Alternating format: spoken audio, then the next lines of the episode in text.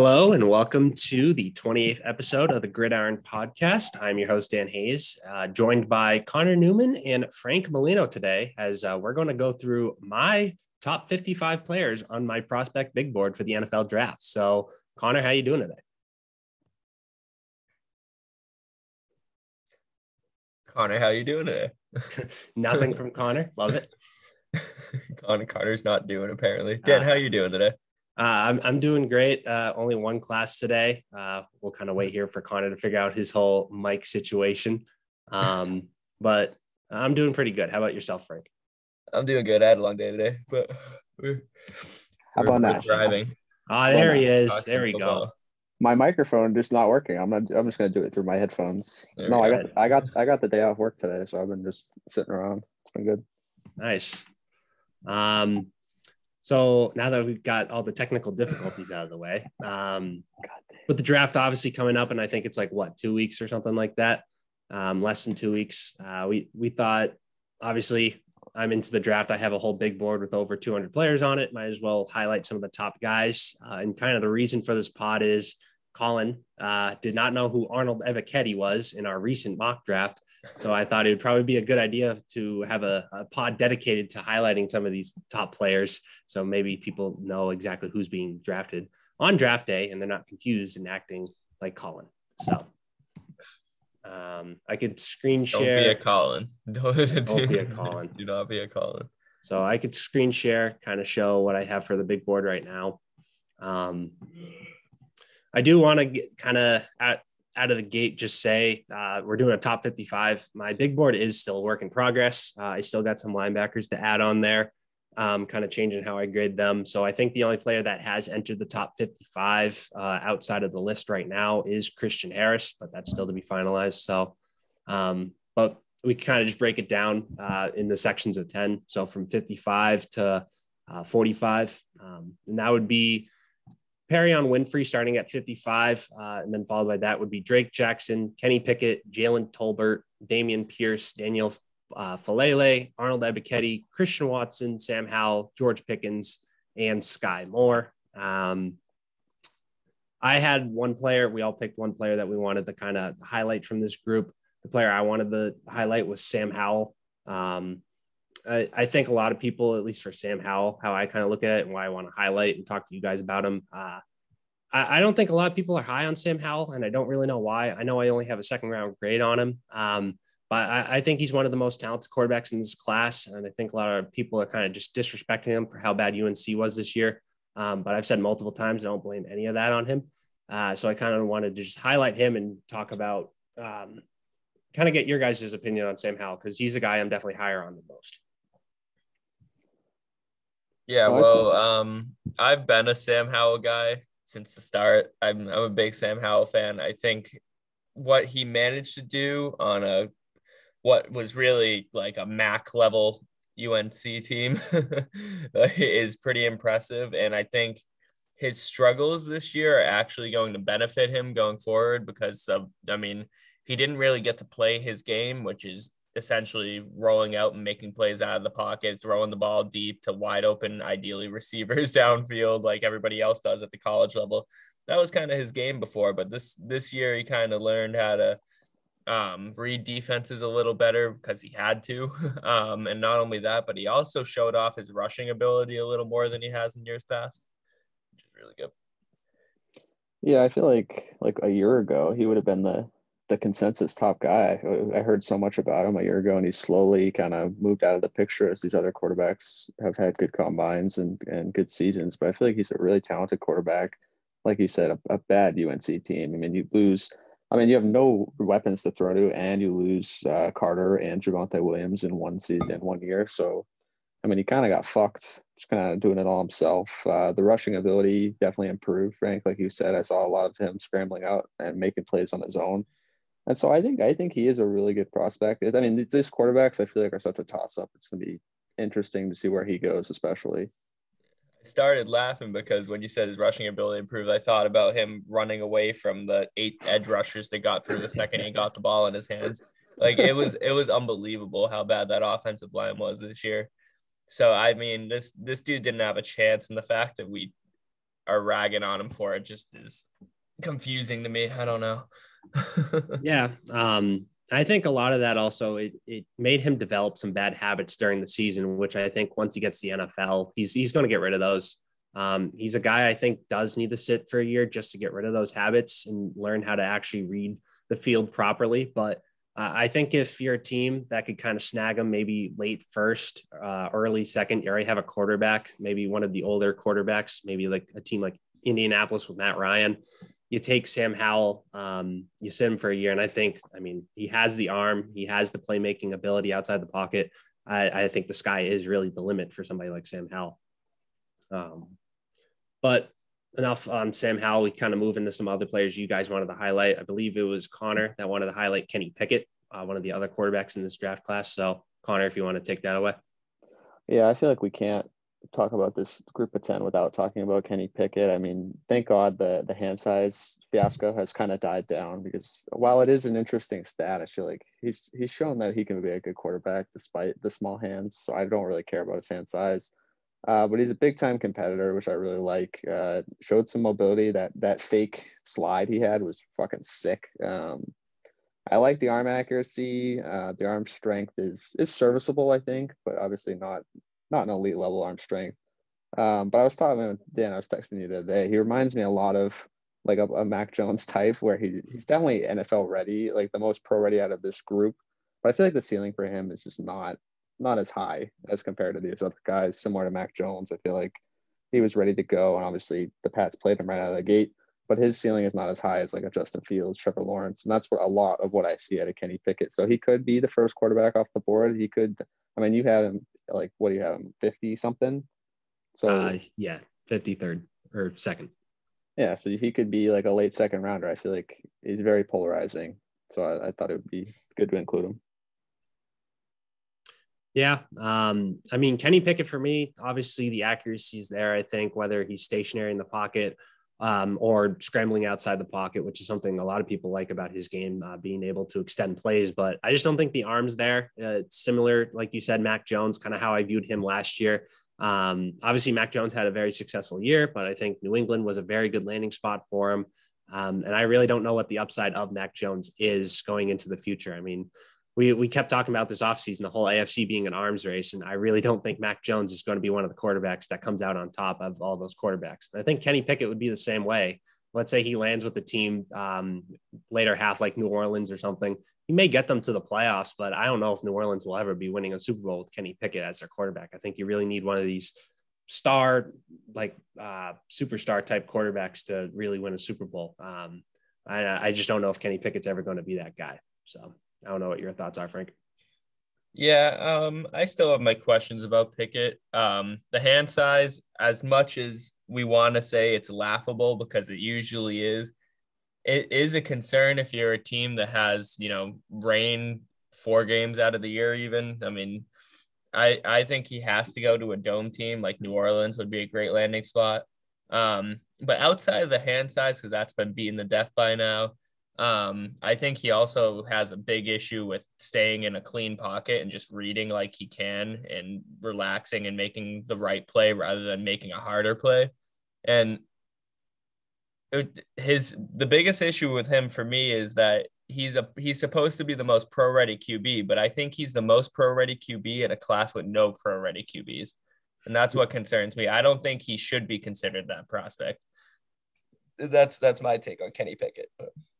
That's fair enough. Um, I, I think kind of also you bring up the point of pro ready, but no one's pro ready. Um, I was low on Mac Jones last year, but at least I still had a first round grade on the guy. Uh, Kenny Pickett is a second round grade for me. He's QB three. Um, none of these quarterbacks have a first round grade for me um, as compared to last year with the five. So definitely a weaker quarterback class, and I think a lot of people have kind of just it kind of accepted that. Um, and we'll kind of get into that later with some of the questions I have now received from Evan and Colin. But uh, the last player we have here that uh, I, I think Frank wanted to highlight is George Pickens, the wide receiver from Georgia, flying up the draft boards during this draft process. Obviously, did not play with all the injuries. Um, but Frank, why did you want to highlight George Pickens? Yeah, I'm a big fan of George Pickens. I think um, part of the reason that he's kind of fallen on boards is because he doesn't have that elite speed that is just so flashy nowadays that it seems like everybody has, but not really everybody has. And you don't need it to be successful. What you need is the ability to run good routes, which he's still working on the full route tree, but when he runs a deep route, he gets off, he beats press very well. Um, and that's pretty much what they asked him to do. And he's also tall, pretty large receiver. He doesn't have a huge frame, but he uses his body pretty well. So he's a good target in the red zone. And he reminds me of kind of what people thought N'Keal Harry could be, but I think that's what he is. He's a little bit faster than Harry. He ran about five uh, 0.05 second faster 40. He ran in the four fours. Harry ran in the mid four fives. Um, I think he he has much better hands than Harry. George Pickens has the best hands in this class, possibly, in my opinion. He he he's got very good hands, at least in that jump ball sense, not so much necessarily just on an average catch basis. But I think he's today's version of a big go get it jump ball receiver, which he has if he refines his game a little more and works on his route running and does builds on his frame a little bit, I think he has the potential to be a real true number one big X receiver that you look for in in the draft. So we'll see how that goes. But that's my take on George Pickens. No, yeah, definitely. Um, it I think a lot of people the the 40 time at the combine that 440 uh, you kind of brought up. I think that's why we're seeing him kind of come back into this conversation of maybe even of being a first round pick.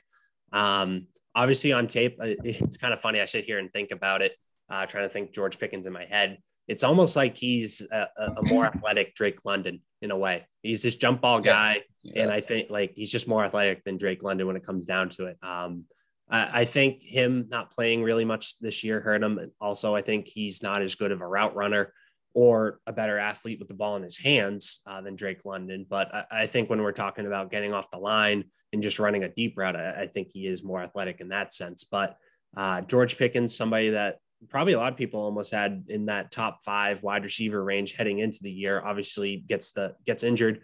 Uh, or I, I, think he actually may have gotten injured in the spring, but just it kept delaying the time he was going to get back with Georgia. Georgia doesn't th- throw the ball as much um, as some of these other teams in college. So, um, but I mean, the prospect of George Pickens, if he comes back healthy and lives up to his potential, he's going to be a damn good wide receiver in the NFL. I mean, you're talking about a 6'3, 195 pound receiver running a 4 4. Uh, not a lot of guys can, there's just not a lot of athletes like that. So, yeah, he ran, it was mid four fours, but still, he ran like a four four five range, which is still for his size very good in my opinion. Absolutely, so. Connor.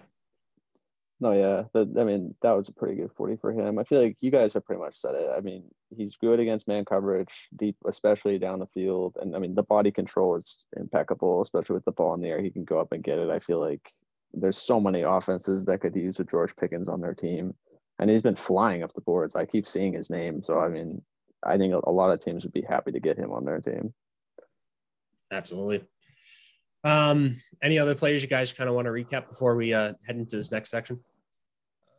I think I think you should do Arnold Ebiketie just for the uh, sake for, oh, yeah. for the sake of the so, call.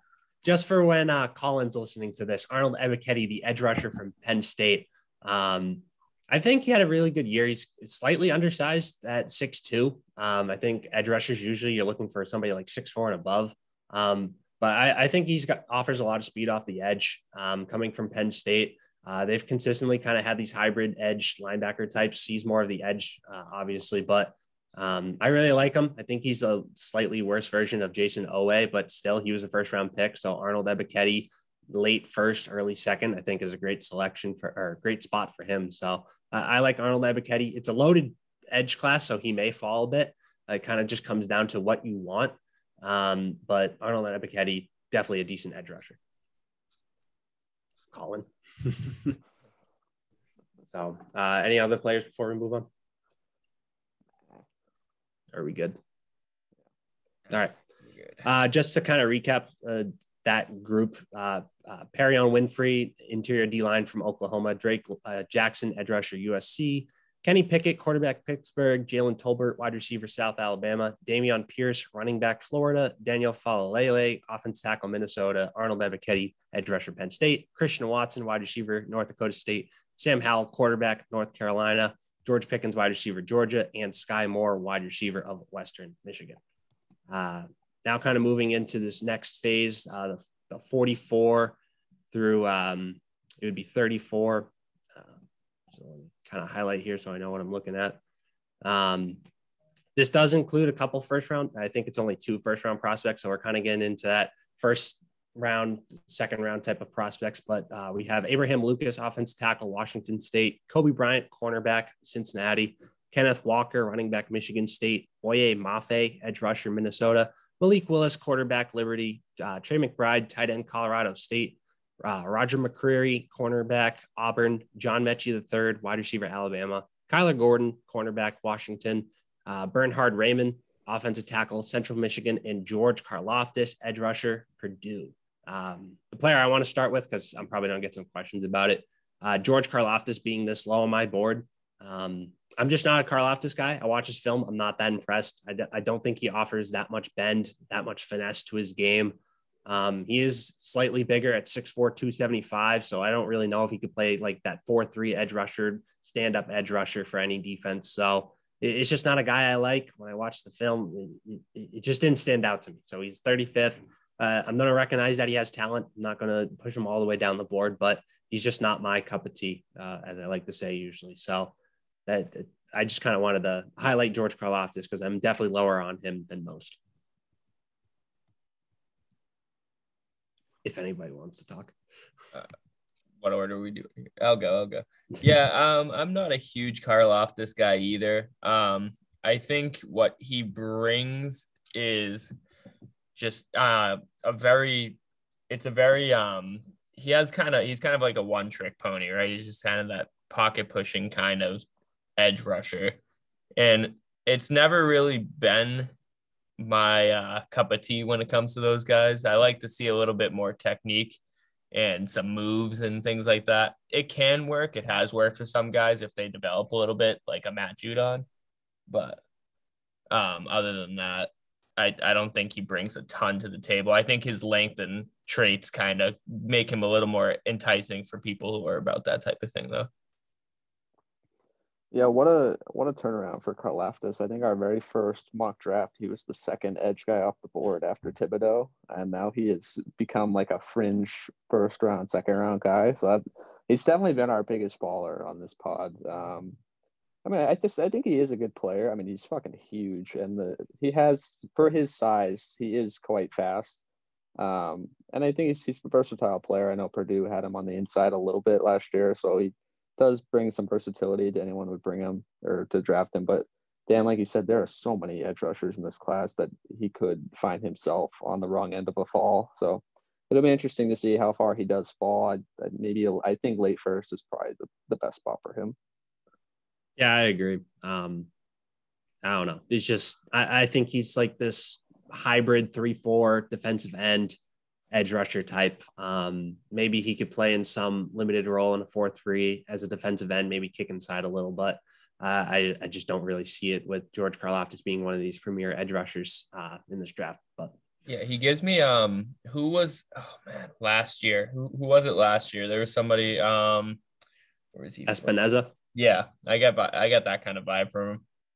That's more a, athletic. It's yeah, it's Far a fair comp, but it, the powerful guy that's not as mobile, just kind of no bend to his game, but can get after the quarterback because he's so strong and just very refined in some of his moves. But yeah, uh, the move on, I believe it's Connor, uh, John Metchie. Kind of wanted to highlight him. Obviously, the, the whole injury kind of weird to gauge where he may go because of that. But uh, what do you got?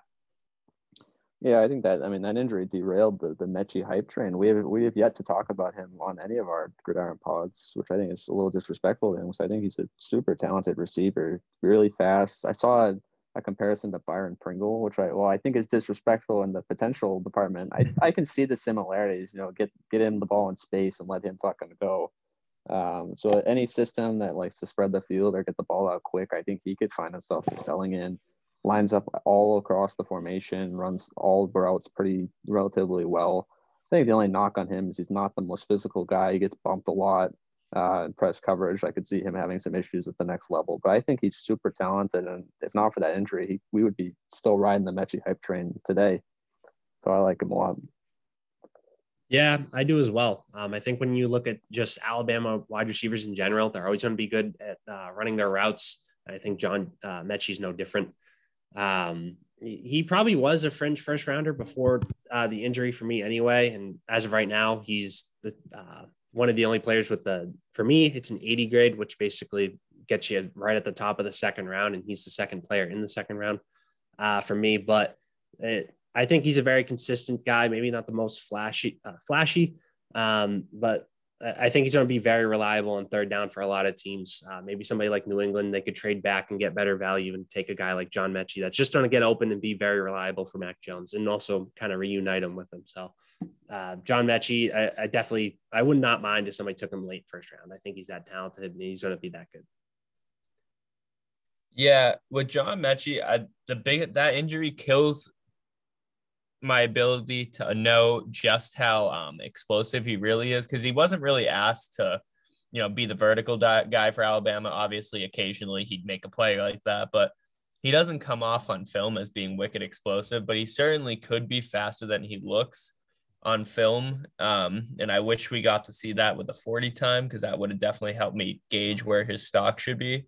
But outside of speed and explosiveness in that way, I think he's just a pretty basic. He runs really good routes. He does everything good, nothing great kind of guy. Um, he's really, I mean, he brought up the Patriots. He's like if you took Jakobi Meyers and made him athletic.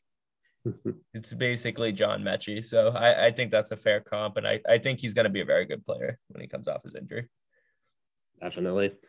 Um, has anyone even heard of like what his timeline is from this injury? I, have heard all about Jameson Williams being ahead of schedule and like probably yeah. not going to miss any time. I feel like I haven't heard anything on John Metchie and his medicals. That's what I'm saying. I, I haven't heard from about Metchie in general for like two months. Yeah, he's just kind of been under the radar. Uh, I think some people are kind of getting around to like, oh shit, this guy's actually pretty good at football. But yeah. Um, Next guy I have here written down was Frank uh, with Trey McBride, the tight end from uh, Colorado State. So, Frank, what do you got?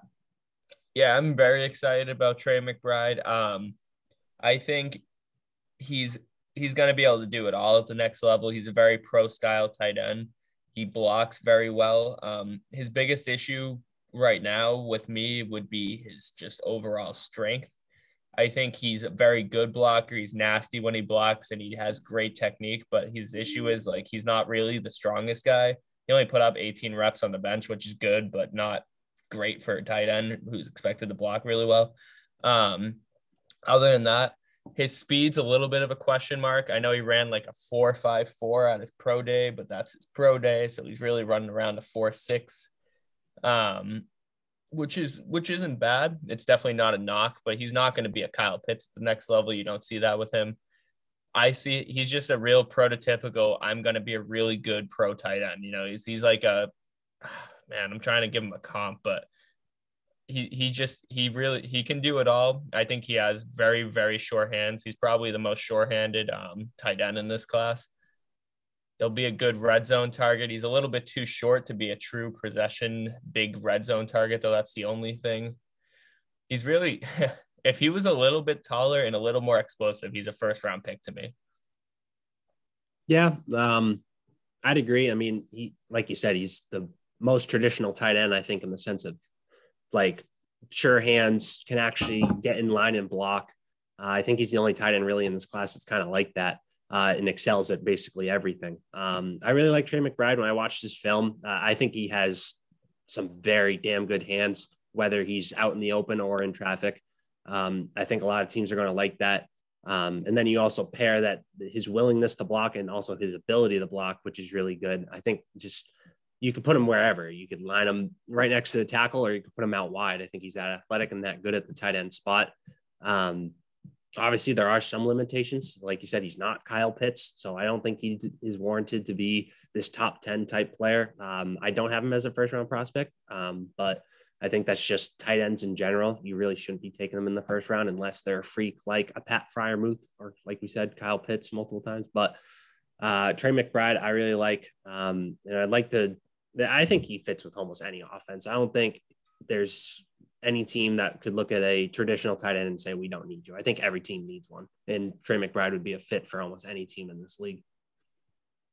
No, I agree 100%. I mean, based on what we know from his interviews, this guy, he fucking loves the block almost as much as George Kittle loves the block, which obviously any team would want that on their team. He's, I think, far and away the best blocker among in this class. Um, scary after the catch, hard to take down. I think he's definitely the, the, the top tight end in this class, although not by much. Um, I really like Isaiah Likely, who we'll touch on later, but I do like McBride a lot. Not a first round guy, but I wouldn't honestly wouldn't even be surprised if one of the late first round teams just took a stab at him. Yeah, I agree. Um, I think in one of our mocks, he actually went to, I think it was Cincinnati, um, which I think would be very good for uh, Burrow. I mean, you already added all that talent to the offensive line. Now you add Trey McBride as a receiver, but also as a blocker, sometimes uh, keeping the tight end for added protection. I think that'd be a very good selection for Cincinnati there. Um, and just before we move on to the next guy, uh, the guy I really respect in the draft community, uh, that franchise guy, Marcus Whitman, uh, his comp for uh, Trey McBride is Dallas Goedert. And I, I, think that's a perfect comp, honestly, for what we talk about uh, Trey McBride being. But, and obviously, being an Eagles fan, Dallas Goedert, I think he's one of the top five tight ends in this league. Maybe that's a stretch, um, but uh, I think that's a really good comp. Yeah, I agree. That's a good, uh, very good comp. They do a lot of the same things in their respective roles. And I don't know. I, I see Trey McBride being in this league for a long time. His height's going to be a real problem, though. He's only six three, which I mean, I shouldn't say it's going to be a real problem, but it's going to be a, it's going to put a cap on what he can do a little bit against big safeties, at least. Fair enough. I haven't written down at six four, so I'll have to look into that. But um, if there's no one else we want to highlight, we can move on to the next section. All right. Uh, so that would bring us to the 33 to 23 uh, group, which will be Jordan Davis, uh, defensive line, Georgia, Leo Chenal, linebacker, Wisconsin, Kaiir Elam, cornerback, Florida, Trevor Penning, offensive tackle, Northern Iowa, uh, Drake London, wide receiver, USC, Kenyon Green, interior offensive line, Texas A&M, Travis Jones, uh, defensive line, UConn, Nakobe Dean, linebacker, Georgia, uh, Andrew Booth Jr., corner, Clemson, Breece Hall, running back, Iowa State, and Devonte Wyatt, defensive line, Georgia. Um, the um, guy I wanted to highlight was Breece Hall. Um, I, I, see a lot of people. I think it's PFF. He's like down in the 60s on their board. Uh, I just don't know how. I, I, know they don't like running backs, um, but I, I, think it's disrespectful to just because Breece Hall plays running back to, to rank him that low. He's, I think, extremely explosive, has very good vision um, can play in any offense. Uh, he's not, he's an every down back. Um, I, I, think he has all the tools to be uh, a really good running back in this league. Um, and I think it's just disrespectful to put him in the 60s. I have him here at 24. Um, me and Frank have had our back and forth about Breece Hall as a prospect, whether he's explosive or not. I think he has the speed. He ran 4 3 at the combine. I think it's there on film. Um, and I'd have no problem with a team that's like a Buffalo, like a Tampa Bay, even though they have Leonard Fournette, um, a team that's just a very stacked roster, I'd have no trouble with them taking uh, or no problem with them taking a running back in the first round, and that being Breece Hall. So that's kind of my take and why I wanted to highlight Breece Hall out of this list. Yeah, I mean, I also like Breece Hall a lot. Um, I think he does everything you want to see from a running back really well. Um, my comp to hit for him has always been kind of a I, I don't want to say Le'Veon Bell because that's kind of a lot to put on a guy because young Le'Veon was something else for sure. But that's that's what he does. He does it all, and his running style matches perfectly. The patience, the vision. It's what it's same thing Le'Veon Bell used to do. Now my my only issue with him has always been I just I don't see that four three eight speed on tape.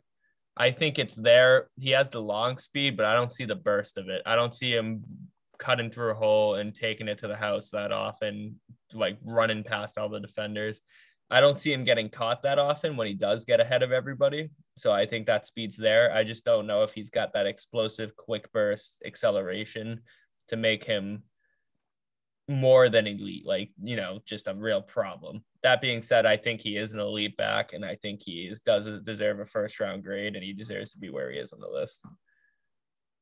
Yeah, I think I think I lean more towards Frank. I I compare him to Le'Veon Bell with that. I mean, the vision is obviously his biggest strength. I'm just not sure, Frank, like you said, that he's utilizing it to the max. Like he's so patient, but then you don't see him burst burst through that line. Um, but obviously, the vision is fantastic, and I I do think there is some explosiveness in there if you can tap into it.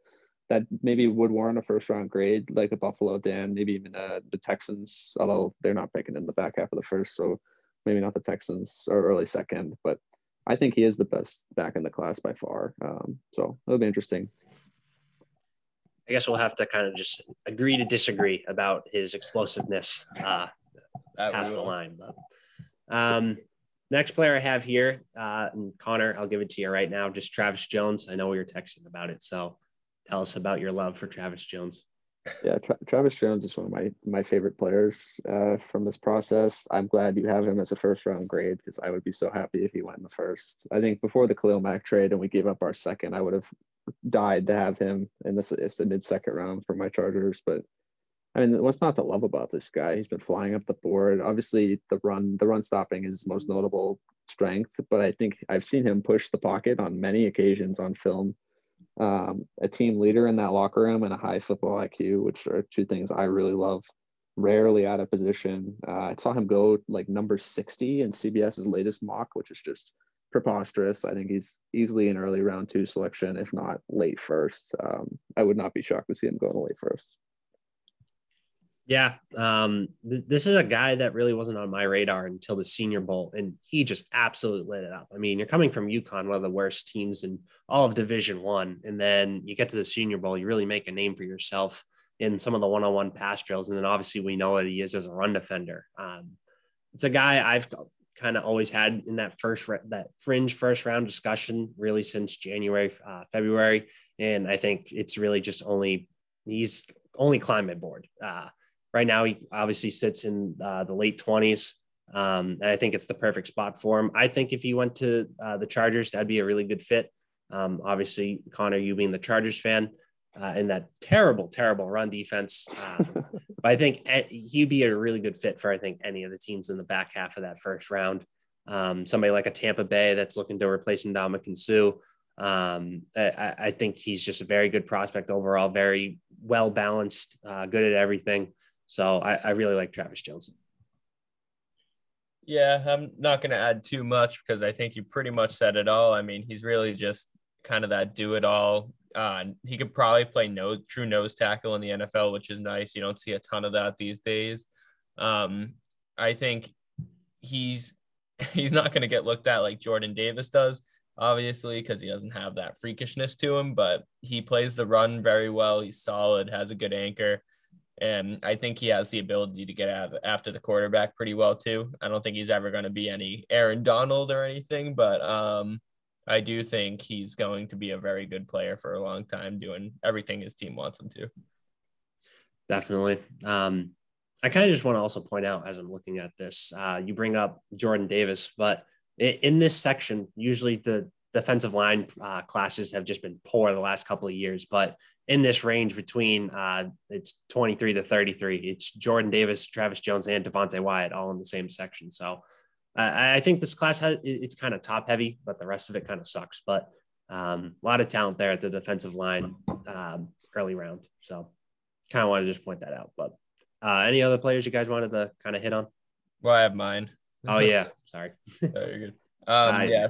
So I wanted to talk about Kaiir Elam. Um, he's a guy who I think at the beginning of the draft process before the season started was expected to be kind of one of those top 15 kind of players.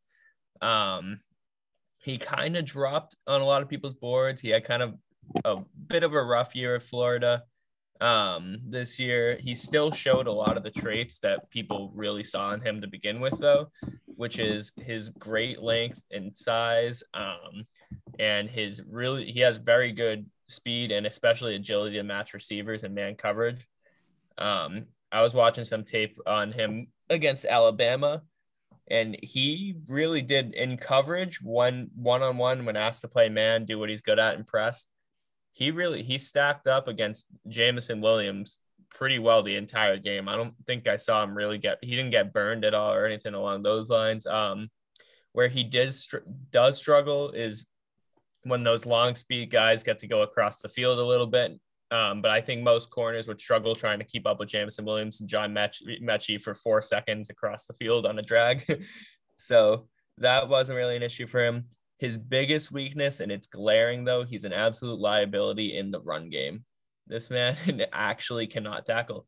It's it's really bad um, on film. His it needs to be worked with. Um, I think NFL coaches are going to be able to work with him on that. He has the frame for it, but you expect a 6'2, almost 200 pound corner to be able to tackle pretty well, or at least get off stack um, stock blocks from receivers. And man, against Alabama, it was not happening. It's a known weakness of his. So if he cleans that up and improves his awareness a little bit, um, I also wanted to mention in phase, he's very good. He does get a little grabby though. So when that ball is coming to the receiver and he's right there, he does play up play the ball well, but he gets a lot of penalties. Fair enough. Um, I think when I'm looking at a corner prospect, if one of their, uh, I guess, weaknesses is tackling, and they're very good in everything else in terms of coverage, uh, I'm going to take that guy. Um, yeah, Kaiir Elam, uh, me and Frank were having this conversation the other day between him and Booth. Um, and it was more pertaining to the Pats um, and who would be a better fit. But I think Kaiir Elam, when you talk about his ability as a six-two corner and man coverage and press coverage, I feel like that's a much better fit than an Andrew Booth, who is in this tier um, of prospects, who's more of a zone guy. Uh, but I'd rather take Kaiir Elam. Uh, just again, six-two guy. I think he'd be a very good JC Jackson replacement for the Patriots. Um, but Kaiir Elam, the he was like a top 10 type prospect coming into the year. Florida has the bad year. He kind of falls down the board, but I think a lot of people are coming back on his athleticism, his ability in man coverage, uh, which a lot of corners just coming from college, they're not good at. Um, it's just kind of how it is. But uh, I like Kaiir Elam. I definitely think he should be a first round pick. I think once the 20s come around, that's when you should start to see his name really uh, come into the discussion. Um, but I've always liked Elam. Um, so I'd like to see him go in the first round. Maybe my Eagles, Eagles can snag uh, snag him at 19. Be a little early, but I'll take it. Well, I will say back in October during our very first mock, the Eagles snagged him at six overall. Uh, that is true. I assume was a Dan pick, so I can I see why you like him. I mean, yeah, I don't think I don't think the, the tackling is that much of a deal breaker. Although I will say, watching the Chargers corners not be able to tackle for the past ten years, it is so frustrating. So I, if he if he can get that worked on, that'd be fantastic. But I, I do think he doesn't have that many holes in this game outside of that. And he is explosive enough, and so his arms are so fucking long. I just think I do think he is a really good corner, easily a first round talent. Yeah, and the other thing too, they I mean, he did play a little bit of zone coverage. He they asked him to play. I th- uh, they were asking to play a little bit of cover three. He was almost. It was weird. He was almost playing like a deep third in it. they almost had him playing like a extra safety. It was kind of odd. But um, yeah, no, he he was. I think he can play zone too. I just don't think they asked him to do it that much. Um, but yeah, no, the tackling was real bad. I mean, no one's good at tackling Jameson Williams in space. No one's good at tackling Brian Robinson as a corner. But the biggest thing that stuck out to me was his inability to get off stock blocks. I mean, I've never been blocked by Jameson Williams and John Metchie, so I'm not going to talk too much about it. But I, I, I, he's going to need to do a little bit better with that at the next level. Fair enough. Um, I just think when you look at it, uh, and we'll get to it probably a, a, little later, but Derek Stingley is somebody else that I don't think is that good in the run game, but it seems as though some of these NFL teams are going to look by that and go more towards your coverage traits. As uh, the rumor is, Derek Stingley is now a lock to be a top ten prospect. That's the the buzz today. It seems so. Interesting. Don't put too much stock, I guess, into these oh, no, cornerbacks' I mean, ability in the run game. I mean, Kaiir is a great player. I don't I don't think it's a real knock on his game. I just think it's easily his biggest weakness. Fair enough. Um, want to highlight anyone else before we move on? Um, what were we doing again? It was um 20 to 30. 33 to 23. Yeah, 33 to 23. Uh I think a lot of guys in this this uh category have been talked about over and over again at this point. I mean, they're all pretty big names. No, yeah, definitely. um, all right, so I guess we can move on to 22 to 12, uh, getting into the pretty much definite first round prospects here.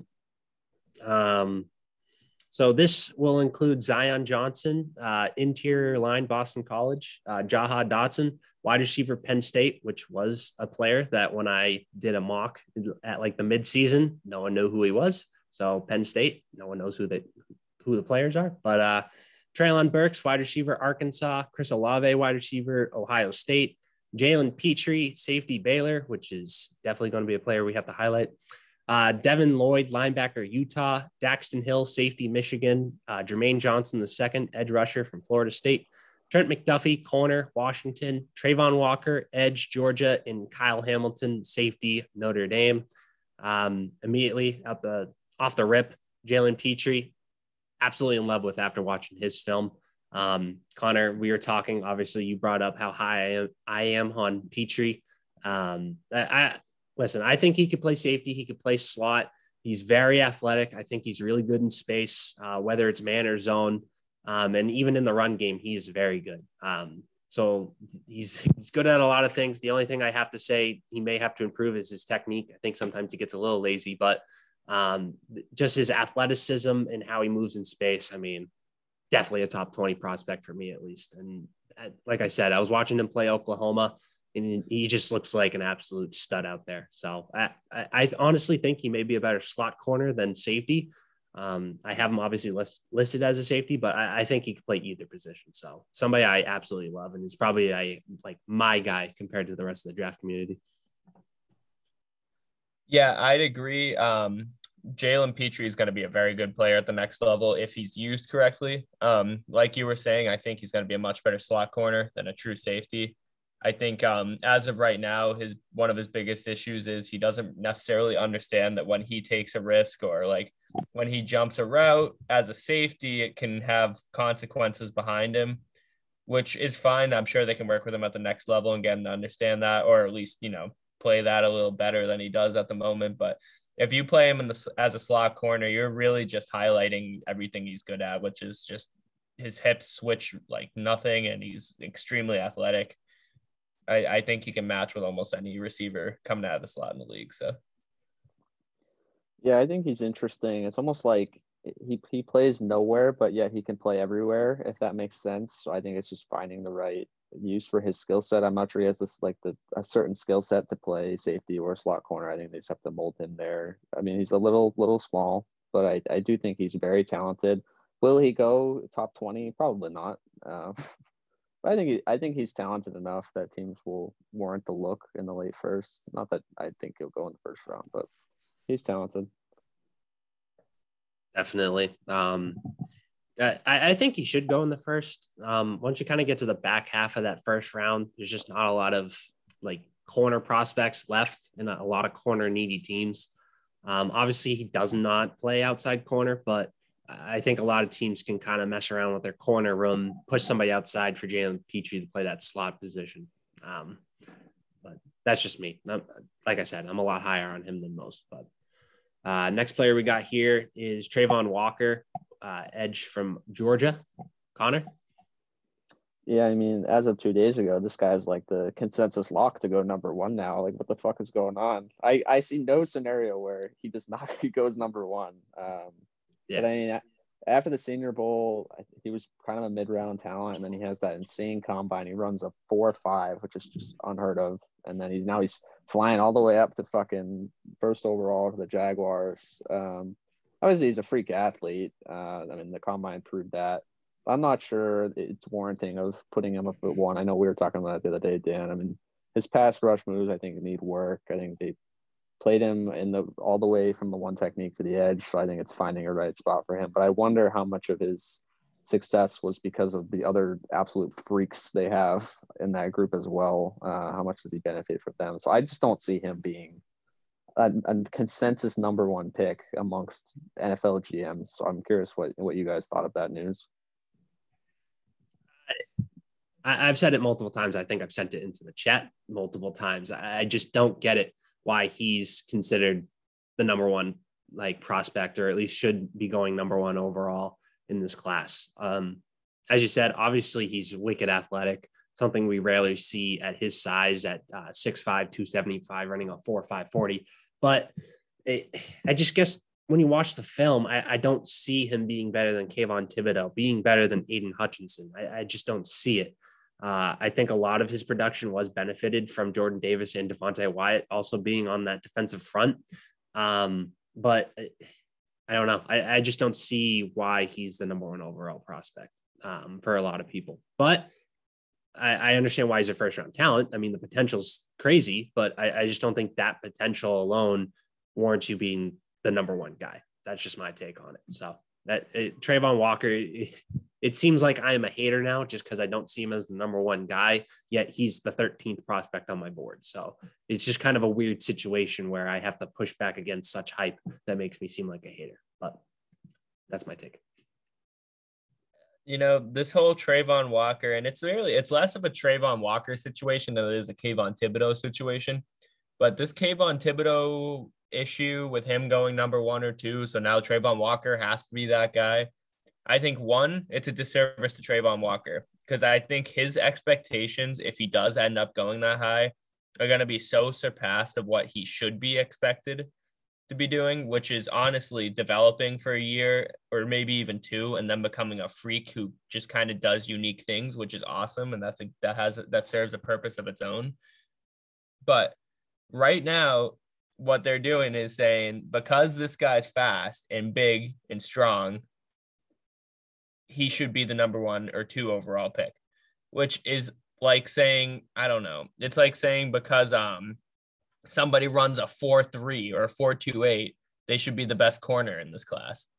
Like it makes it it's just it doesn't make sense to me. It frustrates me because I think it just shows kind of the holes in the analyze the draft analyst process um, and this this type of thing is why so many teams get it wrong, and then they look back and they're like, "Man, we we've had so many top five picks in the past six years, but we still stink. What's going on?" Well, that's because Travon Walker ran a four or five, and you drafted him over Kayvon Thibodeaux, like all because of smoke. So, I mean, we'll see if it's all smoke. I think it is. I think it has to be, but if he gets picked in the top five, I'll be concern for whatever team does. And that's not because I don't like him or think he's a top 15 player. I just don't think he deserves that kind of, he warrants that kind of hype right now. I don't see it. Travon Walker feels like if the Raiders had the number one overall pick, right, yeah. and they took him, like I know Jackson doesn't go to Clemson. To that's pick. the thing. yeah, like I know Jacksonville's about to make this pick, and it's such a Jacksonville pick, but like this just feels also like a Raiders pick. Like you just you could have got him way later in the draft. It yeah. feels obviously now everybody and their mother is saying he's number one, so maybe you can't. But this just this feels like such a Jaguars or Raiders type pick. All the potential and not obviously their skill, but you could have. It's just it really is unfortunate because I think it's going to do, like I said, a big disservice to him. Because if he gets drafted that early, they're playing him right away all the time. They're going to try and just throw him out there and try to be Chase Young and this dude's never even consistently rushed the passer at Clem at not Clemson at Georgia. He basically just played contain and then made a play when it came to him, which is fine. He doesn't do anything wrong. I'm not saying he's not a top 20, top 15 pick, but if you're expecting him to go out there and light it up right off the bat, and that's your expectation for him, he's not going to develop the way you want him to. I would much rather see him go to like a Minnesota at 12 and learn yeah. behind Danielle Hunter for the one That's year he's saying. still there. I, I think that would be much more beneficial than being thrown in Jacksonville where everybody stinks. Maybe obviously you kind of get to learn from Josh Allen, but eh, I don't know. I just I don't he's developmental. He's raw and these are okay things, but they're not number one pick things. Agreed. Uh, enough Travon Walker, I guess, yeah. hate compared to what some people think. But uh, the next player we have here is Daxton Hill, safety, Michigan. Frank. All right, I'll be covering Daxton Hills here. So I think Daxton Hill, I still, I'm a big Kyle Hamilton guy. I really am. I just, Daxton Hill is the better coverage safety in this class, though. Um, I think that's pretty clear at this point. He's got wheels. What did he run for 40? It was in the four threes, right? Like four three eight ish. I can look it up. Yeah. He ran a very good 40.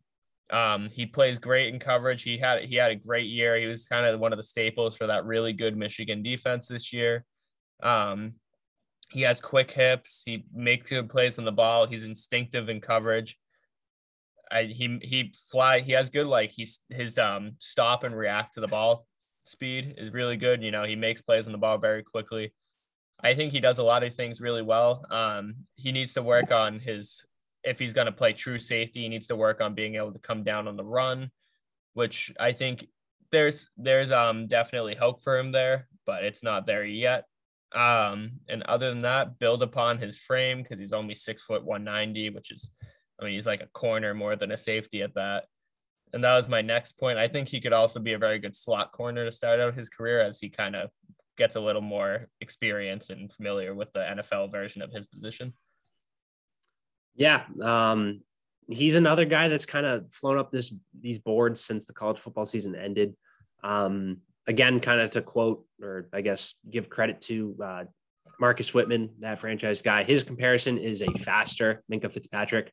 Uh, I, I, think that's a good comp. It's a guy that can play corner, can play safety. Minkah obviously kind of starting at corner with the Dolphins and then has transitioned to this high free safety uh, for the Pittsburgh Steelers. And I think that's what Daxton Hill can be. Um, I think early on, kind of some teams going to have to, to play and uh, play around with him, see if he's better at corner or safety. But I think at the end of the day, he's going to end up being this high safety with this really good range, uh, 438, 40 speed.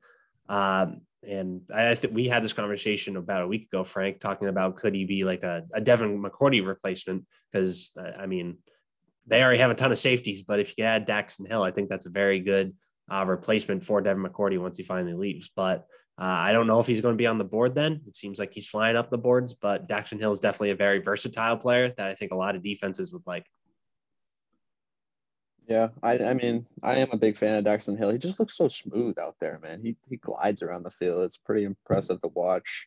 I know we we've constantly pegged him as one of KC's picks at the back end of the first, but like you said, he's been flying up the board as recently as this past week. So I don't know if he's going to be there at that point. Um, I just I know he's a great player. Not a lot of weaknesses in this game, which I think is if you're going in the first round, you need a safe bet. I think he's he's a solid choice. Yeah, um, and you obviously we bring up flying up the boards. I think it was like a week ago or maybe two weeks ago. It was Daniel Jeremiah and Todd McShay both pushing them up into the top 20 of their boards. I think that's what caused everybody to kind of finally get on this Daxton Hill movement of being uh, pretty like mid to first first round pick. So um, yeah. Anyone else we want to highlight uh, before we move into the top of the draft? Alrighty. Yeah, we're good. These guys have all been covered enough. Yeah. And I mean, the guys we're getting into have definitely been covered for sure. but, um, so 11 to the number one player in this class, uh, Tyler Linderbaum, uh, interior offensive line, Iowa.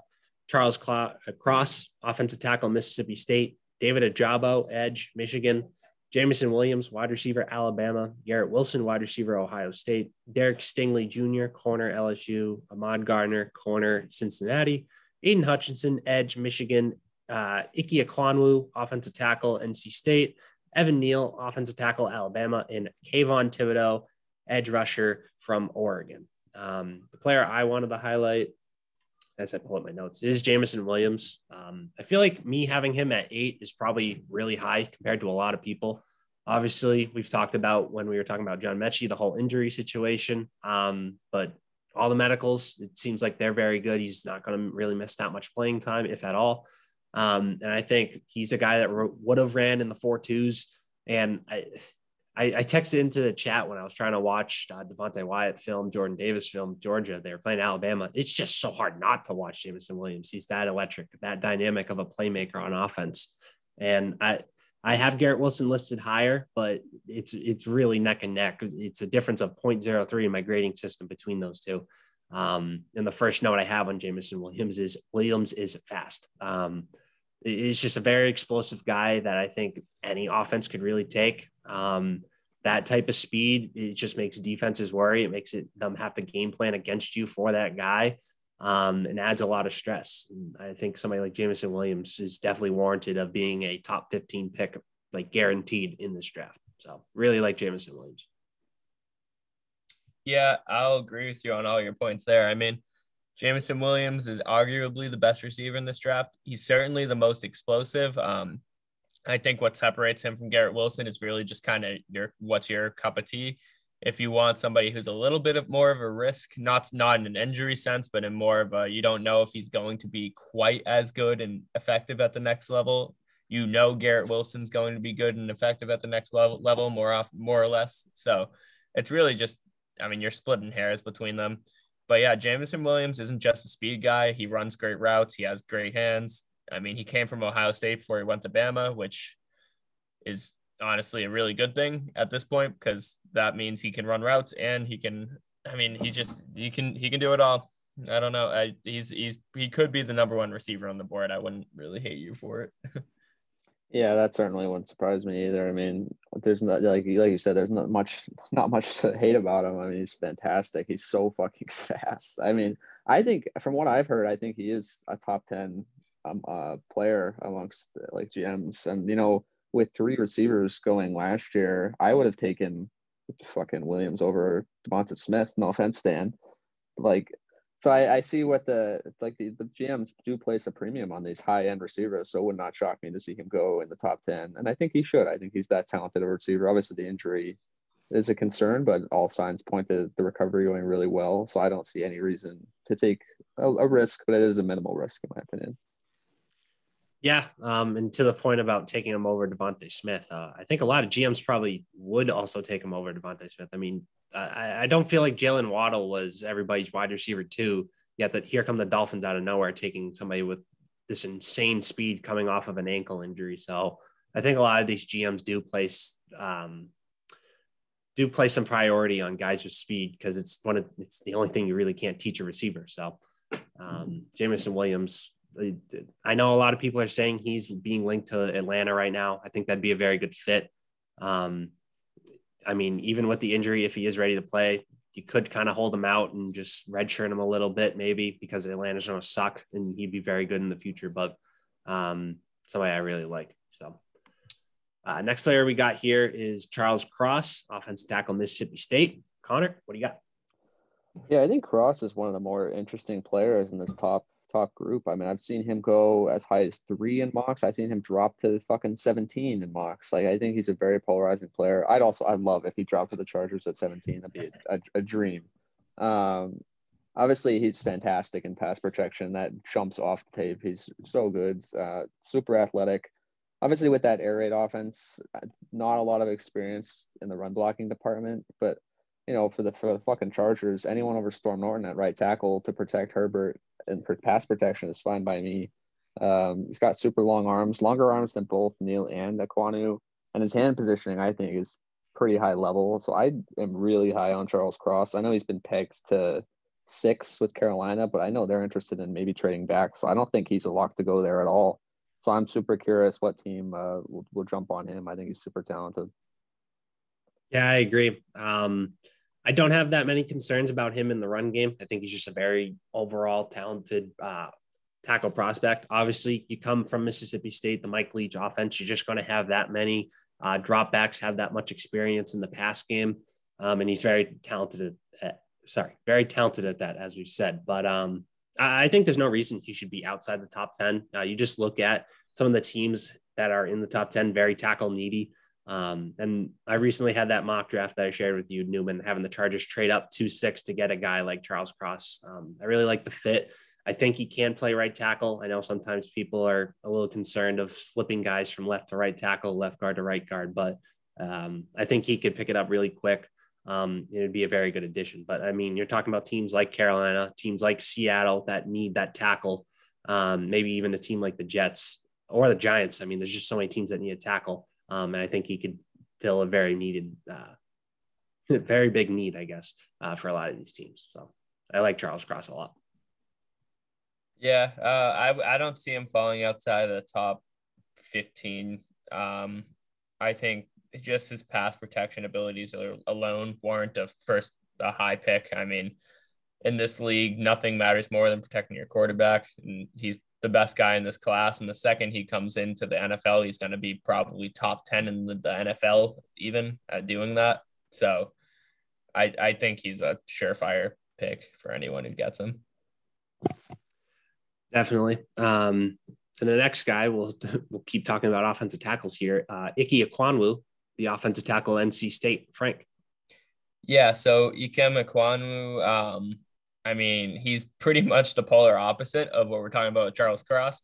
Um, he he's gonna be he's gonna be okay in pass protection. I think um, he's gonna need to work on it just because coming out of NC State, I mean, it's not really something that was emphasized to him. I don't think, or at least coached as well as the NFL is to be able to. But in the run game, the dude is just a monster. Um, he's nasty. He's mean. He's fast. He's strong. He's big. He hits hard. He has unbelievable footwork in run in the run game. He definitely needs to work on that a lot. When he's um in pass protection, he tends to lean a little bit, and he has trouble adjusting in his slides. But again, that's something an NFL coach will be able to work with. I mean, he's just like Gruden would love this guy. It's just he like from an analyst perspective, I can see him talking about him being like this guy here. This guy's the type of guy you want to go to the park and have a piece of pie with and watch him smash some defensive linemen.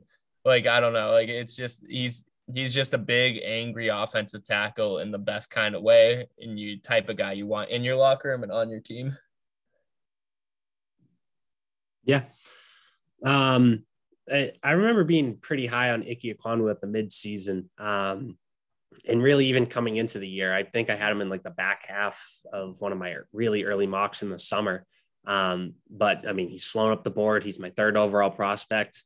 Um, dangerous in the run game. He's going to pancake some guys um, day one in the NFL. Um, and I saw, I think it was PFF. They did a mock draft with him going to the Lions at two, and you put him at guard. Now you're talking about a right side of the line that has Ike Ekwonu and Penei Sewell.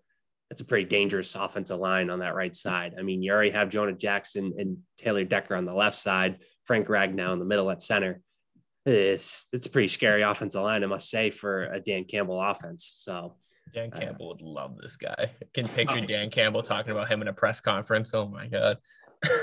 it, Ike in Detroit, I don't think it will happen, but the prospect of it, I, I, I think a lot of people would like that on paper. Um, and I bring up him having to play guard there. I think he could play almost any position besides center. Um, obviously, that's what he did at NC State, but whether it's left side, right side, guard, tackle, I don't I don't think it really matters for Icky. Um, obviously, has to improve in pass protection, but I don't think it's going to be that much of an ordeal for him once he gets the NFL. Uh, I just think his base as a run blocker is going to be enough to keep him within the top five. I, I don't think he gets further than the seventh pick with the Giants. Um, really, he should be going number five with the Giants, um, just because of his versatility that he could offer for Daniel Jones uh, and Brian Daboll, But really, really like Icky. So. Yeah, I mean, he's a fantastic player. I think when we started this process months ago, he was kind of a, a lock for top 10. And, you know, Evan Neal doesn't work out at the combine, and Ekwonu becomes kind of the standout of the combine, easily a top five lock now. He looked fucking unbelievable. Probably the, one of the best players at the combine. I mean, if yeah, you're right. If he gets past the Giants at five, I think there's there's issues because that's ridiculous. He's so talented. He's a beast. I would love for him to go to the Lions. That'd be freaking awesome. Dan Campbell would probably run through a wall for that guy. Um, oh my god! Can you imagine seeing him in the draft room? Dan Campbell. They switched the camera over to Dan Campbell. He's just got his shirt off or something. He's like, like I don't know. well, just think about how um, they reacted when they drafted Penei Sewell. Like the GM was going crazy. Like I can only imagine if they got somebody like Ike Ekwonu, like they'd freak out again and oh, they'd oh, have one of the best offensive lines immediately in the NFL. And then like you you best know then if they do that, they have to get a quarterback, man. I want them to get a quarterback with that last pick in the first round so bad. Whether it's Sam Howell, Malik Willis, I don't care. Like whoever it is, that would be you get that offensive line and then you decide to get Sam Howell and stick him behind it in a couple years. Oh man. Fucking dig just re- reminds me of the. Uh, you remember when when DK Metcalf interviewed with the Seahawks, and Pete Carroll was like, "Oh, he, he came in shirtless, so I took my shirt off." I imagine Dan. yeah, Campbell, exactly. Dan Campbell was just walking around like a speedo at all his interviews. Dan Campbell would probably run up to him and be like, "Hit me, hit me." that would be funny. Oh man, yeah. Um, obviously, there's a lot of good prospects in this uh, section, but I feel like we've at one point or another hit on a lot of them and talked about talked about them a lot. Um, anybody else we want to kind of hit on before we move into our honorable mentions tier? No, they're all pretty solid. yeah, I think I think pretty much everybody at this point has been gone over enough in this in this section for sure. Fair enough. Uh, the only note I want to make, um, obviously Thibodeaux is my number one player. I am not buying into the whole bullshit that he doesn't like football, that he's a very lazy player, I guess. Uh, has no heart. I, I, don't buy into this. If you just turn on the film, it's very easy to see he actually cares. He has a motor. Um, I I think it was Phil Simms who, outside of quarterbacks, really doesn't know what he's talking about when it comes to the draft. Um, he didn't even have him in his top five edge rushers. He had like Nik Bonitto over him. Absolutely absurd. I can maybe understand you're like, okay, Aidan Hutchinson, even if you buy into the, the hype of Travon Walker, listen, I get it. But to not have him in your top five, you, you, are smoking crack. So eh, I, oh, I, don't buy in at all. That's my only note. This this Kayvon Thibodeaux thing is really just grinding my gears, dude. Like, I I can't stand it. It's it's absurd. It's like if somebody came out and said, "Well, Chase Young's pretty good, yeah, but have you ever seen him really take on a triple team and then grab the running back with one hand and pull him down?" No, because he doesn't care about stopping the run. So you don't he doesn't deserve to be number one. Like it's like it makes no sense. He's he's he's like an equivalent prospect to Chase Young. They're the exact same kind of guy. A little bit raw, but a little bit technique and unbelievable athletic traits. Both very good at the game of football. Therefore, they should be a top three pick. That's how this works usually. Unless I bet I bet it's the Jaguars, man. I bet they're throwing smoke out. Like or it's like some team in like the top five that doesn't really have a shot at him. Like maybe the Giants, maybe the Giants hit up Phil Simms and they're like, yo, start some crazy stuff right now so we can get Thibodeaux to follow us. Like, I don't know, but it's, it's, I, it's just, Fucking, it's, it's Urban Meyer's burner account on Twitter. yeah. Kayvon Thibodeaux doesn't like football. I don't want the Jaguars to have him. All because he talked about cryptocurrency, man. Like, yeah, he likes money too. Great. Yeah. Have you ever seen a player in the NFL who doesn't like money that much other than Tom Brady because his wife makes $150 million a year? Like, no, most of them want to get paid. That's okay. It's understandable. Dude's best player in the draft. Yeah. John Elway freaking held out and almost joined the MLB. You're going to talk about Kayvon Thibodeaux? That's I'm done with this. Yeah. And one little note turned into a. a it deserves note. a pot on its own, man. It's abs- It's like disgusting. I feel bad. I feel for Kayvon Thibodeaux because he's getting trashed for what appears to be nothing, man. I don't know, unless somebody knows something I don't. But which is fair. I mean, in this draft process, we don't get to interview the guys. Yeah, exactly. I feel like, like from maybe he came in and he was like, yeah, I'm not. I'm by the way, I'm gonna skip OTAs, skip preseason, come in playoffs probably, and get a few sacks if that's all right. I highly doubt that. Yeah, I, I don't think that happened though. Right? His agent would fire him. um. Yeah. All right, enough Kayvon Thibodeaux talk. We could kind of move in. Uh, I had everybody kind of pick a player that was not in my top 55 and kind of maybe give a reason why, as to why they should be in there, or at least state why they like the player. Um, I do have an honorable mention of myself. Obviously, I stated earlier my linebacker uh, grades are kind of in flux right now. So Christian Harris is a guy I really like from Alabama. Uh, very athletic, uh, very good in the run game, very good as a blitzing linebacker. Um, the only knock on him is pass coverage. Um, but I, I, think he can develop it enough in the NFL to a point where he looks decent in space, can at least cover some ground, maybe middle of the field. Um, but I think pure upside from his athletic traits alone, he's a guy that probably should be in the top 50. And I think actually, once I redo these grades for the linebackers, he is going to be a top 50 player. Um, but he's a guy I'm very intrigued by. Um, and he's probably going to end up being linebacker four behind Nakobe Dean. But uh, really like Christian Harris. Yeah, man. I I think Christian Harris. I don't I don't think there's any chance that dude doesn't end up on the New England Patriots. Coming from Alabama, fitting a position of need, being a large, kind of immobile, but also pretty athletic and good at tackling linebacker. I mean, this dude is Dont'a Hightower like six years ago. So I mean, I I could I I expect nothing less than him being on the Patriots by the end of the draft process. Whether that's first round too early or second round, I don't know, but. That's that's my prediction. Classic Patriots fan. Um, yeah, he's a good prospect. I want to say he was our our first linebacker off the board on our very first mock, and that's how much we liked him. So, I'm not sure why. I don't know really know that much about him to know why he fell off like into the second, even third round in the the latest few mocks. But I think he's really talented, and he comes from Alabama, which you always have to love. So I think he's he'll be fine. Coverage ability and then some of his athletic traits aren't really 100% there. Like I said, the dude, I'm not being a Patriots fan here. It's a real thing. Bill Belichick loves Alabama players because he's buddies with Nick Saban.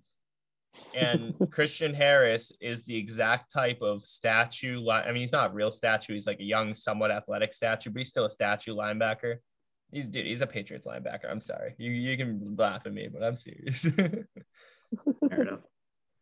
Uh, next player we got here, as we kind of alluded to earlier, Isaiah Likely, the tight end from Coastal Carolina.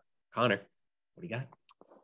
Yeah, I, I'm so tempted to move him to my tight end one. I think he's really good. Like he's a really listen, he's good.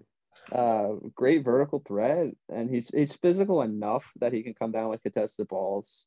I mean, uh, he made strides as a blocker last season, although I do think he still needs some work. He is a smaller guy. He only did 15 reps on the bench, so not that good. Um, but I, I mean, like, I think he has all the tools to be a really good tight end. Uh, not obviously Trey McBride, the most form fitting to what a traditional tight end would look like, but I do think Isaiah Likely has the chance to be the top tight end a few years down the road from this class. Um, Isaiah Likely is interesting. He was definitely my top tight end coming into the year, uh, just athleticism alone. But um, it's interesting because when I watch the tape, he's super athletic. He, he's basically a, a bigger receiver playing tight end for Coastal Carolina. But then during this draft process, he posts a, a 4'8, 340, which is a pretty low time. Now, I've heard theories that his agent's just trying to get him to gain weight so he looks better for these teams on paper. Um, and then he's just going to lose all this weight basically once he gets to camp, so he's athletic again. But um, I guess the size is just slightly concerning. Um, I think he is very really talented for a tight end. I don't think he'll ever be a hands in the dirt type tight end for any NFL team, but we see a lot of uh, teams putting their tight ends out wide, putting them in the slot. So I think he kind of fills that role. Um, I don't. I I still like Trey McBride from the standpoint that he's a uh, traditional tight end. I think he'll stay as number one for me, but Isaiah Likely is definitely polarizing in the sense that he's so athletic compared to some of these guys on tape. Um, so yeah, I know the 40 times kind of concerning, but it just doesn't match his film. So yeah, I I don't know. I have issues with that 40 time, man. Like he was my tight end too. Like it was like a 1A, 1B kind of thing. Like what if you wanted a receiver, it was likely. If you wanted uh, everything, it was McBride. That 40 time scares me though, because of course he's gonna look athletic on tape, man. He's playing against I mean, he's in, he goes to coastal, like he's playing against slow competition, so he's gonna look quicker on tape than he does than he might actually be. And even if it was a weight thing, man, like how much weight could he have put on? 10, 15 pounds? Like you shave that off. What's he still running? Like at best at four, six, which is good. But with his, you know, what he what you expected from him was I feel like I expected freakier numbers from him, man. It's for him to be able to play his style at least at the NFL level. So we'll see for sure. I, I don't hate him by any means as a prospect, but I, he definitely fell for me after that. And his agent, if his agent did tell him to put on weight and was responsible for this, that dude needs needs a new job because he really messed up on this one. Fair enough. Um, now this is going to be interesting. Uh, our honorable mention for Frank is Perrion Winfrey, the interior defensive lineman from Oklahoma. Yet, even though he is my 55th player on my board, he but, is your 56th player if you count Adam Anderson. And I thought we were doing top 50 when we did. Listen, Adam Anderson has a grade, but he is not on the board. Adam Anderson has his own issues off the field. Yeah, um, for those does. that don't know, he is like being charged with felony rape. Not going to even touch it. Some teams may want to dabble and take him late draft. I'm not. This guy could be playing for the meme machine in a couple months to a year. Not going to go down that path with Adam Anderson. Was a talented player, just not going down that path with him. So he is not on the board despite having a grade. Just put that there. Regardless, um, I had Perrion Winfrey. I want to talk about him either way because I think he's kind of been looked over in this draft process. You know, he's an interior D lineman in a class that has Jordan Davis, um, uh, my goodness, Travis Jones and um, oh come on, Devonte Hall. Wyatt. Devonte Wyatt. Never mind, Logan Hall was a different one. Um, but yeah, um, I think he's. I think Perrion Winfrey, if he's he's really going to be a scheme based, whether or not you can use him right kind of guy, right? Because he's at for a D tackle, he's very undersized. They were using him playing him at D tackle at 6'4, 235 at Oklahoma, which is such a big 12 thing to do, man. But um, I read Adam Anderson's. You got me 6'4, 295. Thank you. But either way, he's still a little undersized as a D tackle. But um but regardless, he plays with some real get off off the ball. I was watching his tape earlier. Dude's got a really good inside um, rip move, and he likes to set up these slower guards on the inside outside and then hit him with that. And they even in the Senior Bowl, he was doing real well against Zion Johnson in one one on ones. He beat him once. He had a, like a draw with him the first time, and a, he won the second one. Man, I don't know. I think he's gonna. He has some real ability as a three tech. Um, so if you don't use him, you can't use him as a true nose. I don't know why. Oklahoma's strange, man. I don't know what they were doing on defense this year, letting up points, I guess. But um, but man, he can really get after the quarterback. I think he has shades. I'm gonna say shades because man, I'm not gonna go there. He ain't Aaron Donald, all right, but he has shades of that kind of player in his game, and that's why I wanted to put him on the list. That's quite the lofty I'm not comp, no, no, no, even though it's no, not no, a comp. It's lofty not to put them in the same It's sentence. a it's a it's a play style. Fair enough, but god damn. Um, Basically, what I'm saying is he's a defensive tackle whose main use in the NFL is going to be getting past guards and getting to the quarterback. I mean, it's fair. Obviously, Perrion Winfrey, you brought it up. The Senior Bowl was just taking names left and right. Um, he's very good getting after the quarterback. I think the only knock on him is run defense. I mean, Oklahoma as a whole can't stop anybody um, uh, when running the ball. So I, I like him. I think he's definitely talented at getting after that quarterback. I mean, I have a second round grade on him. I think the only knock on him is uh, can he play every down? I don't know um, if he could kind of play those first and second downs. Uh, obviously, there's a premium on getting after the quarterback these days. Um, I just don't know. I, would rather be spending my pick on somebody that could uh, stay on the field for all the all three downs um, than somebody that's more of just a specialist, but still a t- very talented player at what he does. Yeah, he is a talented player. I was watching some film on him when you sent out the list. I didn't even know who he was. The amount of times that he bites on play action and it looks exactly like the, the animation from Madden was so fucking funny to me. I laughed so hard. Like he just he does the classic like tackle the running back like it does in Madden. It's so fucking funny. But he's he's good. Frankie, like you said, I think three tech makes way more sense for him than playing him at nose. like what the fuck are they doing? But yeah, I mean, like, he, he looks like a defensive end on the field. Yeah, I don't know what I don't know what they were doing, but yeah. oh well, he's talented enough. Yeah, just a second point. Yeah, he's the, the only the biggest issue with him is obviously his run defense, but like besides that, like when you're drafting him, you need to have like a set plan for him, what you're going to do with him, because he's not like you were saying, he's not an every down guy. He's a rotational pass rusher essentially that you're getting. You're essentially getting a rotational three tech defensive end kind of like three defensive end hybrid to play for you, which is why I said shades of Aaron Donald because Aaron Donald can be out there. That dude, this dude ain't Aaron Donald. I'm just saying when he's going after the passer, his get off, his ability to make a nice move on the guard, or he's usually lined up over a guard. So I keep saying guard, but it, he, I think he's going to be a very good player if put into a system that can scheme him up and just use him to get after the quarterback because that's what he can do. Fair enough. Um, obviously, we have not highlighted every player because that would just take way too long. This would be like a four hour pod trying to hit on every single player, but I will be posting this uh, top 55 uh, on the Instagram. So you'll kind of be able to see the players and their grades. Um, I believe I have all the grades on the graphic, but um, I mean, with the draft coming up, obviously we're going to do another mock draft. There's probably going to be more talk about the NFL draft and some of these prospects. Um, so I just wanted to get that uh, out there for those listening. But we do have two questions that came from Evan. Um, nice. Mr. Evan. Uh, so the two questions he had, and we can start with the first one. Um, the question was Would it be a mistake for a team to select a quarterback in the top 10? my answer would be yes, because I don't even have a first rate or first round grade on any of these quarterbacks. So I think it would be a mistake for somebody like Carolina or something to take a Kenny Pickett or Malik Willis, even though I'm hot high on Malik Willis. I think he's QB one, but uh, I think it'd be a mistake. Yeah, I agree. Um, I think Malik Willis and Sam Howell are the only two who weren't even being thought about in that sense. I don't think they should be, but I'm just saying, like, if you were to, um, I think taking Pickett in particular would be a huge mistake.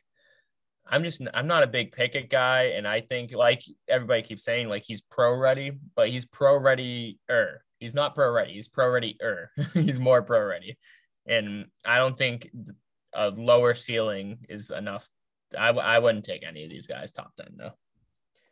Yeah, I mean, should it happen? No. Will it happen? Inevitably, probably, probably someone would trade up for like Malik Willis and buy into that hype, which I mean is dumb, but I mean that's the price you have to pay if you really like that kind of guy. Um, but I mean, this class in comparison to last year, it's just so bad that it should it should not happen, but it will. It inevitably will every year. Yeah. Um, next question here, and the last question you leaked sent too, and it's it, it's an interesting question when you kind of think about it. Uh, who is the riskiest pick in the draft? Now, obviously, I think you could just say any of the quarterbacks, but I I think I tried to like just think about like who has the best chance to flop, I guess. Um, and it, it's going to be an interesting one, kind of outside the box, and it's going to be Daniel Faalele, the tackle from Minnesota. Uh, you have all that size in uh, you're kind of just banking on a team to figure out what to do with it. I mean, he used to be 400 pounds. He's now down to like 370, I think. Um, it, it's really going to be hit or miss with somebody that huge in the NFL. Um, there's only so much he can do at that size in terms of mobility. Uh, and in the NFL where teams are just uh, getting quicker and quicker, faster and faster, asking their tackles to pull more and do more things athletically. Uh, I think he's going to be a really hit or miss uh, hit or miss prospect. So my pick would be Daniel Faalele. I I like that pick. Um, if he wasn't draft, he's going to be drafted kind of late first at the highest, like yeah. the absolute highest. So that's the only reason I'm not going to use him. My riskiest pick would absolutely be taking. Um, oh man, it, I keep I'm like blanking today. Sorry, on Travon Walker. Thanks. I, in my opinion, that's going to be the mm-hmm. riskiest pick simply because he's going to be picked top 15, if not way higher. And if you do that, you are just taking an enormous risk on a guy who's really just only a projection, right? We don't really have any evidence to think he should even be that guy. Like on tape, if you're just looking at film and forget the athletic traits, he's not even a first round pick, I don't think. He's probably second, honestly, at best. So I it's it's a real risk to take him at this point. I like him, but it's a risk.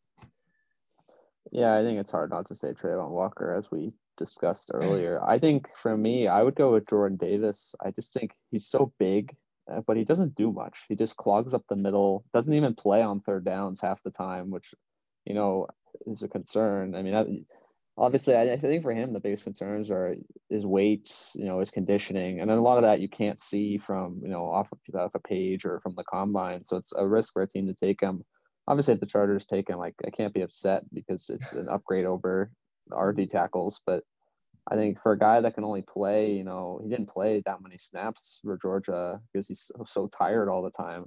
That's it's a risk taking him that high uh, in the first round for any of these teams. I think. Fair enough. Um, and I just have this one question before we uh, go. Obviously, we're a fan of all different teams. Me being an Eagles fan, Connor, Chargers, and Frank Pats.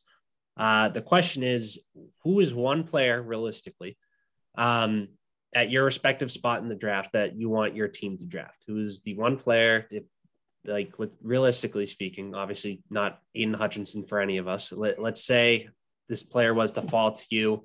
Uh, who's the one player you hope falls to you? Type, or I guess is just available to you. I won't say fall, but is available to you. Who would be your uh, best available? Uh, starting with me, it's man, it's tough because there's a few guys I would definitely take here following uh, the Patriots.